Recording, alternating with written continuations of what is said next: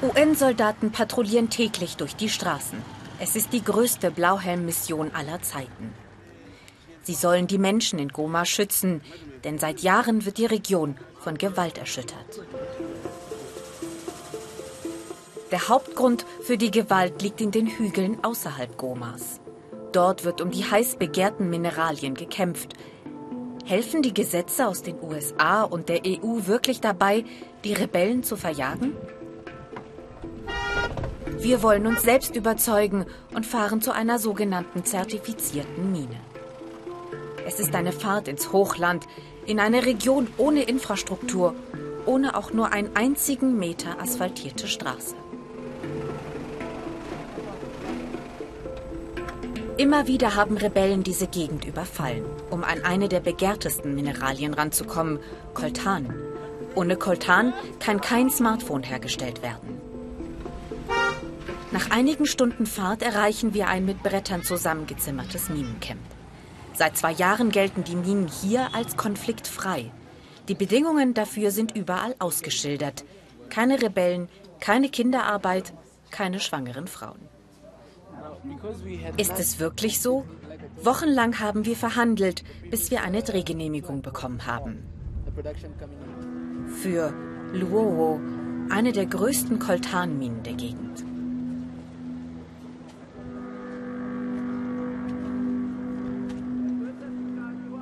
Zwischen 2.000 und 5.000 Arbeiter schürfen hier jeden Tag. Da, wo die rote Erde aufhört, fängt der coltanhaltige Sand an. Nicht selten kommt es hier zu Erdrutschen. Helme oder Stiefel trägt trotzdem kaum einer. Immerhin wird aus Sicherheitsgründen nur über Tage geschürft. Keiner muss in tiefe Schächte steigen. Das war früher schlimmer, sagen die Arbeiter. Jeder Sack wiegt 50 Kilo. Noch ist es eine Mischung aus Fels, Sand und Mineral. Mit Schaufeln wird das Erz aus dem Geröll gewaschen.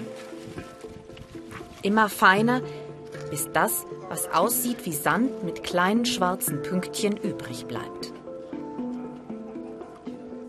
Coltan, das schwarze Gold.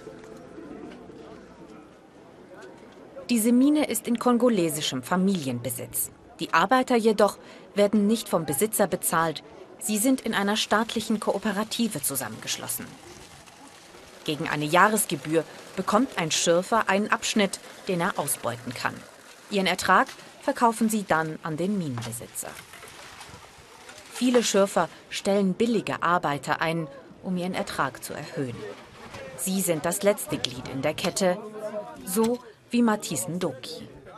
Matisse hat vor einem Jahr Abitur gemacht. Eigentlich wollte er Lehrer werden, doch er hat keinen Job gefunden. Also arbeitet er in der Mine, wie so viele junge Leute. Der Kongo ist sehr reich, aber Leute wie ich haben nichts davon. Ich kann mir die Jahresgebühr eines Schürfers nicht leisten. Das ist das Problem. Deshalb ändert sich für mich und für viele junge Leute nichts. Wir bleiben Tagelöhner. Wenigstens, bestätigt Matisse, gäbe es keine bewaffneten Gruppen mehr in der Mine. Er erinnert sich noch an die Zeit, als das anders war, als Rebellen hier das Sagen hatten. Sein Vater wurde während dieser Zeit von Milizen getötet. Doch seit die Minen zertifiziert sein müssen, um exportieren zu können, unternehmen die Regierungsverantwortlichen etwas gegen die Rebellen. Da hätte das Gesetz aus Amerika schon geholfen. Keine Waffen, damit wirbt auch seine Stadt Rubaya und etwas ironisch Willkommen in der Sonnenstadt. Ein wenig erinnert Rubaya an alte Wildwest-Goldgräberorte. Es gibt nirgendwo Strom und Wasser, nur aus den wenigen Brunnen. Aber es gibt Überlebenskünstler. Die Menschen haben keine Angst mehr um ihr Leben. Und keiner muss hier hungern. Das ist nicht unbedeutend in einem der ärmsten Länder der Welt. Matisse lebt mit seiner Mutter und 4 Geschwistern in einer winzigen Hütte. Er verdient umgerechnet etwa 1,70 € am Tag. Davon müssen sie alle leben. Als ältester Sohn ist er verantwortlich für die Familie. Seine Mutter ist unzufrieden, macht ihm Druck. Die kleinen Geschwister hätte sie aus der Schule nehmen müssen, weil kein Geld für die Schulgebühren da ist. Matisse hat 9 Stunden gearbeitet. Verzweifelt wirkt er.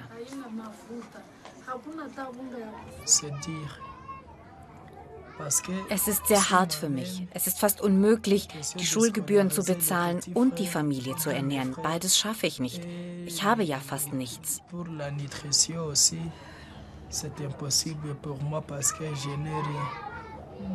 Die Gesetze aus Amerika und der EU hätten zwar die Rebellen verjagt oder zumindest ruhig gestellt, aber zu mehr Wohlstand haben sie nicht geführt.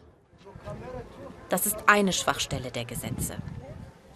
Eine andere ist das Barcode-System zum Kennzeichnen der Säcke. Seit es das Gesetz aus Amerika gibt, versucht die kongolesische Regierung, ihre Lieferkette transparent zu machen. Dafür wird jeder Sack mit Coltan abgewogen und mit einem Code versehen. So sollen Unternehmen im Westen sicherstellen können, ihr Coltan kommt aus einer zertifizierten Mine. Doch es ist nicht ausgeschlossen, dass die Plastiktags gefälscht werden und dann doch Säcke aus illegalen, von Rebellen kontrollierten Minen in die Lieferkette untergeschmuggelt werden. Wir treffen Ben Mwagachuchu, den Besitzer der Mine. Es kann nicht alles über Nacht perfekt funktionieren in einem Land wie dem Kongo, sagt er. Aber die Gesetze seien ein erster Schritt in die richtige Richtung. Was das Gesetz aus Amerika bewirkt hat, ist, es hat bewaffnete Gruppen aus einigen Minen verjagt. Wir haben mittlerweile mehrere internationale Unternehmen, die sich unser System angeschaut und gesagt haben, ja, damit sind wir einverstanden.